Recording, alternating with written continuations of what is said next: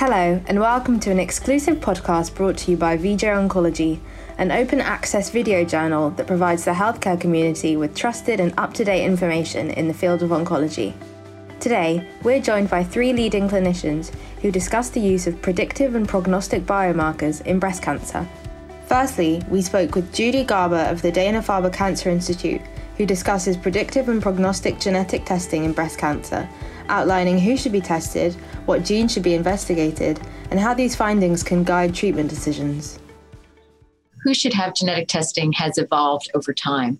Certainly, anyone who will use the information, but the main criteria have been younger women, so women diagnosed under 45, regardless of family history or other features. And that's true for triple negative, but also ER positive disease.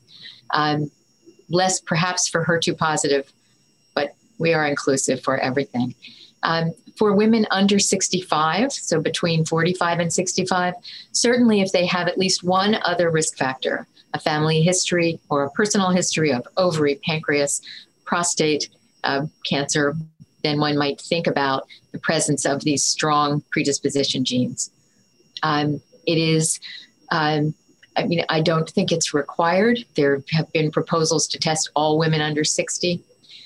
If it turns out that the Olympia trial is positive, so that we might give adjuvant PARP inhibitor therapy, then anyone who would be eligible should be tested to see if they should receive the medication. So, which genes to test for is a complicated discussion, and there is controversy. Some people think we should restrict ourselves to the strongest breast cancer predisposition genes like BRCA1 and 2 and PALB2, places where one might recommend bilateral mastectomies to manage contralateral risk, and certainly to think about drugs like PARP inhibitors. Other people feel that we should be more comprehensive and include genes that predispose to breast and other related conditions like ovarian, sometimes colon cancer, um, to make sure that since we hope our patients will survive their breast cancer, that they will have uh, not we won't miss the chance to find other preventable disease and always to benefit the families i think most people at this time will favor the use of the breast cancer genes or breast and ovarian genes, which is about 8 to 12 genes. Some will want to add genes for strong predisposition to colon cancer, for example, so we don't miss anything that would be of benefit to our patients and their families.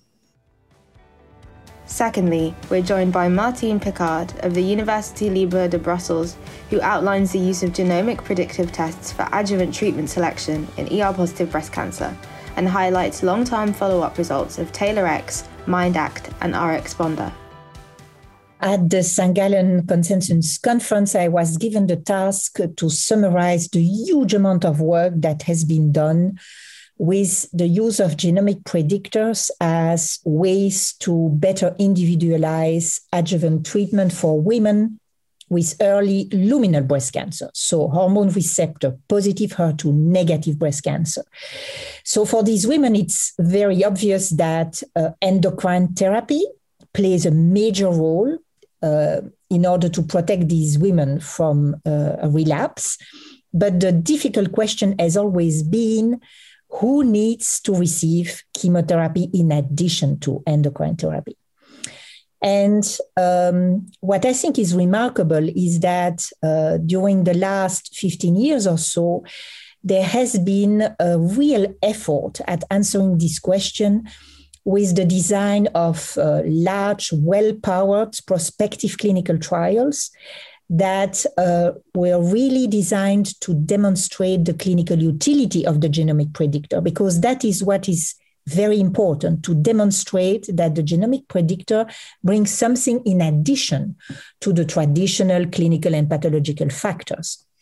And so I was very lucky because in uh, uh, 2020, we got uh, very striking results from uh, three large uh, precision medicine trials, uh, two of which have a quite mature follow-up, TAILORx and MINDACT. The median follow-up there is about nine years, which is very relevant in these luminal cancers because the risk of relapse goes beyond five years, as you know. And the latest uh, trial, the youngest one, um, RxPonder was presented with a median follow-up which is already decent which is uh, five years and what I think is particularly uh, striking is that there is a very strong message coming out of the three trials, in my personal opinion. And the message is that if you are high clinical risk, using traditional criteria, clinical and pathological. And we have come up with a nice definition of a high clinical risk patient in MINDACT. So if you are high clinical risk, but you have a low genomic signature, a favorable genomic signature, either oncotype or MammaPrint. And if you are above the age of 50 and postmenopausal, in the three studies, there is no indication that chemotherapy is beneficial. And this is seen across the three studies. So it is seen in high risk node negative patients, because in TAILORx it was only node negative patients who were eligible. And it is seen in MINDACT and it is seen in RxPonder, which is a trial dedicated to women with 1 to 3 positive nodes. So the data in my opinion, are so strong that it is really time for oncologists to have the courage to change their uh, habit, you know, which has always been there are positive nodes, I need to prescribe chemotherapy. So this is no longer valid. In contrast, what the three studies very powerfully show is that this is not the case for the young women. So, for the young women across the three trials, there is a benefit from chemotherapy, highly consistent from one study to the other. So, it is real. Of course, then there is the question is it chemotherapy in itself? Is it the indirect endocrine effect of chemotherapy in young women, which is, of course, ovarian function suppression? This is a question of debate, but the evidence for chemotherapy is very strong. And this is what we need to share with our patients. Finally, Sherene Loi from Peter MacCallum Cancer Centre at the University of Melbourne talks on how genomics can inform treatment approaches in triple negative breast cancer. We know that um, germline status, particularly BRCA1 and 2, is important, and that guides treatment with regards to PARP inhibition.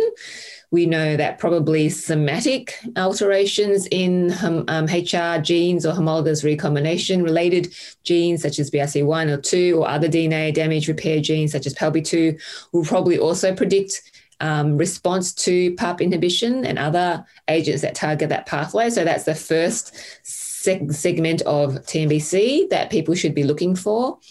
Um, secondly, there's some data with regards to PI3 kinase alterations and PTEN and AKT. So again, sequencing of the patient's tumor is really important. Um, and there's probably a, a, scattering of other rarer mutations, such as HER2 mutations, for example, um, AKT1 mutations that will be important also for these patients. There are trials ongoing, but they so far the early data looks great. And then there are some new agents now which are coming out, such as the antibody conjugates. conjugates. So it's important to also know what the HER2 IHC status of these patients are. So plus one, plus two, because there are trials for these patients. So, so I think that's also important. And then finally, you know, PD-L1 and TIL is also important for these patients as another biomarker. But certainly we are encouraging sequencing or molecular sequencing of the tumor and or plasma for all patients that recur with triple negative breast cancer. You do not want to miss the BRCA1 or 2 mutation, for example, and you may find other things. Very rarely you might pick up some things such as mismatch repair um, MM um, status, which is potentially amenable to PD1, PD-L1 agents. Um, and you know, if we don't find anything for some patients, we are doing whole genome sequencing because we could find potentially mutational signatures, which may also be helpful, such as signature three, which could potentially um, suggest responsiveness to PARP inhibitors, for example. Um, so this is obviously a new world that we're in, but we strongly encourage people, if they can access um, molecular sequencing um, for their tumours when they relapse.